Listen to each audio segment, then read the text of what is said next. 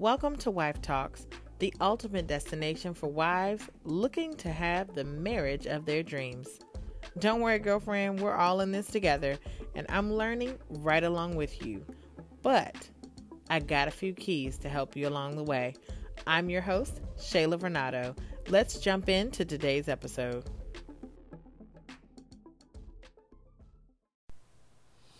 Hey, ladies. I am so excited to be diving into this episode with you um, after talking about the five fast ways to ruin your marriage. I wanted to give you five quick ways to recover from a rough patch. So in the beginning of my marriage, I am just going to be very transparent this episode because I want you guys to understand that I'm not just running these five ways to recover after a rough patch off to you as something I looked up online or found in a book or anything like that. I am truly speaking from personal experience. My husband and I were long distance at the beginning of our relationship, and that was one of the most, um, you know, amazing opportunities we could have had because it allowed us to connect and communicate in a way that um, often went uninterrupted. Because when you are not up close to someone and are distracted by going on the fancy dates or going on, you know, elaborate trips and getting out of town or sex or anything like that, you have the opportunity to communicate um, in a deeper way if you choose to. And we did. Some of the things, though, that we could not have prepared for in the beginning of our marriage was how then to have a relationship up close. And I don't think either one of us was ready for that, because what it did was force us to get to know each other in a different way. And my husband and I, he moved across the country. He moved here to Virginia, and we got married uh, immediately. And by getting married immediately and moving in together and having to learn completely new versions of each other, because who I am on the phone, it's not that I'm a different woman, but you're experiencing me, experiencing me differently. And the same was for him. I was experiencing him differently. And it made the beginning of our marriage very, very challenging. We, we had some nights and some moments and some fights that really rocked us in the beginning and really made our worlds kind of like, what in the world? And then in the meantime, right? So I thought it was really important to do this podcast because on the outside, I mean, it's not that we weren't happy with each other. We were really happy that we had gotten married and we had chosen chosen to be together. But then at the same time, it, it was hard. It was so hard. And everybody was like, oh, you're newlyweds. Oh, you guys, you know, wait till you have real problems. Oh, you guys are so happy. This is the happy times. And I'm just like, okay, what happy times? Like, how is it? And it's so funny because one of my girlfriends who's been married for over a decade said to me, Shayla, that's the one thing that I feel like nobody is honest about. The first year is hard as crap. And everybody makes it seem like it's supposed to be the honeymoon phase. And then everyone's left feeling like, oh, well, maybe it's just us. Maybe it's just me. Maybe I made a mistake. And that's not the case. My marriage started off in the winter season. And for those of you who haven't read the book, um, The Seasons of Marriage, definitely, definitely pick that book up. It's very, very good. Um, I believe it is by... Um, I want to say Gary Chapman, but I'm not one hundred percent sure. I will make sure I put it in the show notes for you all. Um, but the four, the seasons of marriage, the four seasons of marriage is amazing. It compares marriage, um, and just the different seasons that you're in to the actual seasons, winter, summer, spring, and fall. And, you know, winter's often a dead season. It's a rough season to get through. And that is how my marriage started off. And so I thought it was really important to do this podcast because my husband and I are through it. It was rough. It was so rough, you guys. I mean, I can't even explain to you how how hard it was on us in the beginning. Um, and we didn't have anybody to talk to. People, you know, a lot of people don't understand. Um, but my prayer partner and I, that was one thing that did begin to change it, change the, the, the whole experience that him and I were having was prayer. Um, and we'll talk a little bit about that. But if you're listening to this podcast and you've been married one year, or you're listening to this podcast and you've been married ten years and you're having a rough year, I just want you to know that you can get through it, that it is those tough years, those tough moments that really pull you all closer together, really define who you are in your marriage, and show you how to show up for each other in a new and different way. So I want you to be encouraged, because you can get through this. Trust me.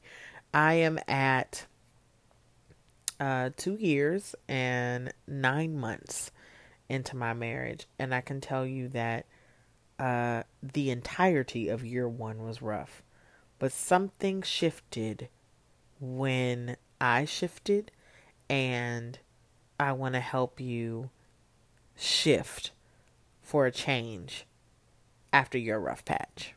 So, number one, um, for five quick ways to recover from a rough patch is learn to listen.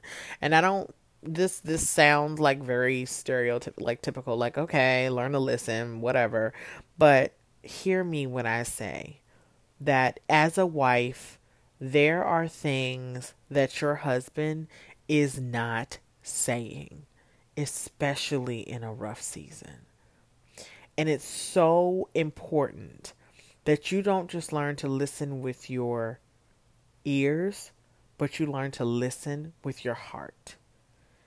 Because his tone, his response or lack thereof, his facial expression when you say something or do something, listen, listening with your heart is about listening uh, in a total encompassing way that allows you to tap into all five senses of your spouse and really hear what they're saying with the things that aren't coming out of their mouth. So the words that they aren't speaking, but that their hands are showing you when they go, when they drop to their sides off their hips after you yell, yell something very vulgar at them. It's the look in his eyes when, you know, life kind of drains out of them because you've said something hurtful, or you've done something that he just was not expecting. You have to learn to listen with your heart, especially in a rough patch, because that's what's going to help you navigate out of it. There are some things that, um, you know, moments in the beginning of my marriage when, you know, we would be going back and forth and be arguing and be combative with each other, and I would just shut up. And the moment I shut up, my husband would say something and I would be like, oh, that's what it is. That is the problem. So it's really important that you learn to listen. All right. So let's jump into number two of five quick ways to recover.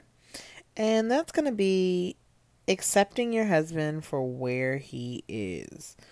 Let me tell you something. This is something that once I learned to accept the fact that there may be things that I can see my husband becoming that he's not yet, and I can't rush his process. And I think that that's something that a lot of wives, especially newlyweds, um, really have to get a hold on. You might want the husband that is, you know, going to lead you in prayer every single day. He's going to, you know, sacrifice and put some things aside immediately. He's willing to give up anything and everything to make sure. Let me tell you something. The thirty year results that you see from your parents, from your grandparents, from couples that you admire, those thirty year results are exactly what they are. thirty year results. You best believe no woman on this planet had the same husband year one that she does at year thirty. And we have got as, as, as wives, as millennial wives, as newlyweds, as, you know, just wives in this twenty eighteen year, um, we have to recognize that you can't rush that process. You have to accept your husband for who he is. And a part of doing that is being grateful for the man that you married. You loved him enough to marry him. Reflect often on the things that you love. Write them down daily if you have to, to make sure you keep your perspective in check.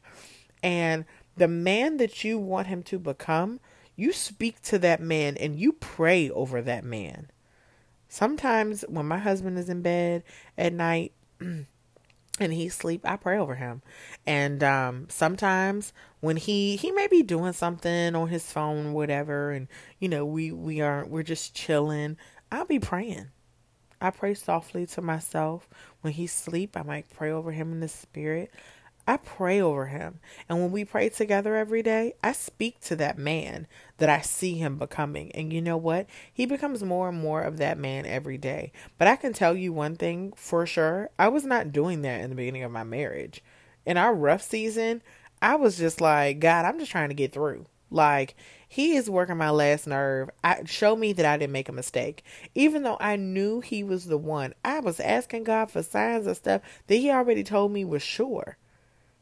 So that's another thing that, you know, as a sub note to accepting your husband for who he is, don't question what God has brought into your life. What God showed you once is true now and will be true again and will be true later. You gotta, when you accept that man for where he is and start praying for the man God gave you, you'll begin to see the man that you desire. But you will not see him a moment before you begin to accept him. Because every single second that you spend married to that man is a journey. And he deserves the opportunity to become what God is calling him to be, just like you deserve the opportunity to become the woman that God is calling you to be. So, number three, getting tapped into a marriage ministry.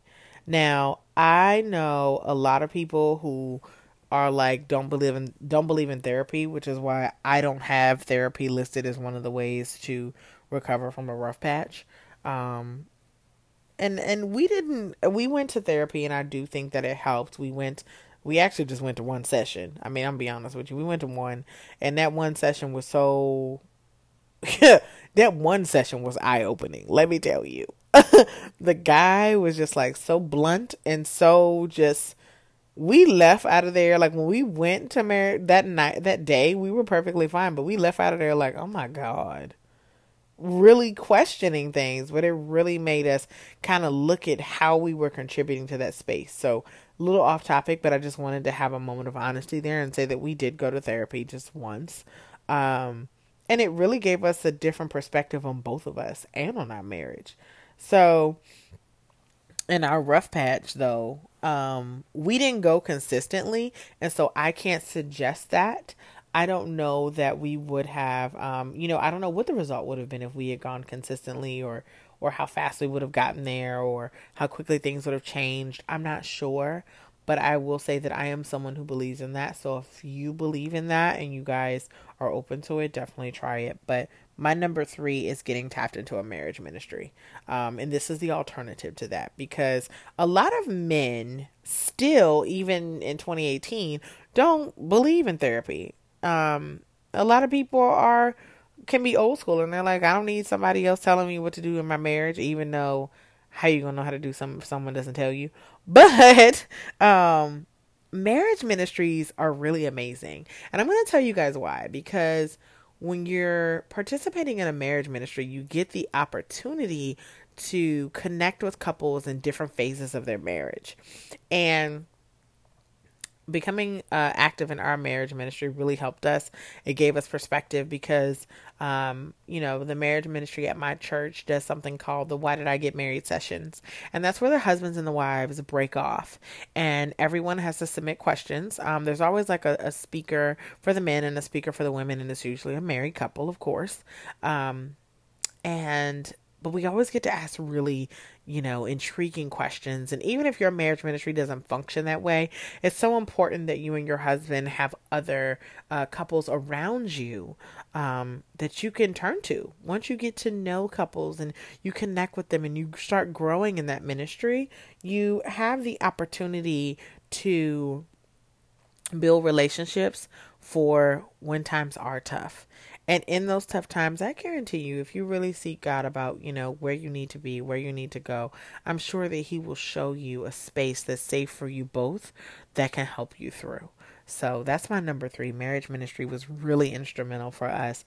I think that it really helped shift a lot of things and a lot of perspectives um, it, for us uh, in, in, in, in the beginning when things were really rough. So, um, pray together daily is my number four. And I know I suggested this to a young lady who her response to me was, well, I don't want to have to be the one that is always like, oh, let's pray. Oh, let's pray. And I'm going to tell you something, girl, get over it. Okay. Because I don't understand the woman who wants a marriage that she's not willing to make changes for. You have to get over that. If your husband is not in a space or he doesn't even think about it, men are so simple that, let me tell you something, when you, when you give them the basics, they're fine. They don't know. Oftentimes, you know, what a woman gets, gets, when a woman gets married, her expectations for her marriage are much different than that of her husband's, for sure. And being that they are different, um, you know, guys will be satisfied. Like, oh, I'm cool with this. This is fine. Your husband doesn't know that he wants the marriage that is so filled with God that you guys begin to operate from a space of ease and peace and love. He might not even know he wants it yet until he gets it. And sometimes we have to be the ones to show them. We have to be the ones that push them. Um, and sometimes it's, it's, and it's all in how you approach it, but you got to get over that. I have to say that. To the woman who's listening to this and will think, oh, well, my husband, he won't even, uh-uh, uh-uh. Get it out of your head right now. And just know that even if you have to say every day, hey, babe, I really love the way you pray. Can you hold us down today? And I'll do it tomorrow. Take turns. Every other day, y'all pray together. I guarantee that shift will happen a whole lot faster. But you cannot do this without including that.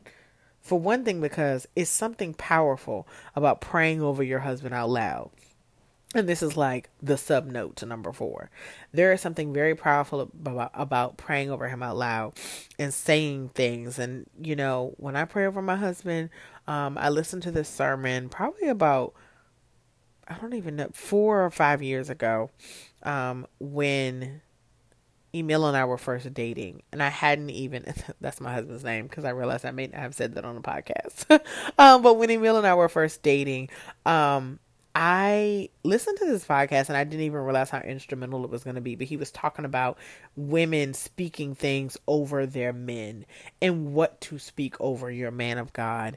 And when I pray, those, the things that I heard in that sermon still resonate with me, and I pray it over my husband all the time.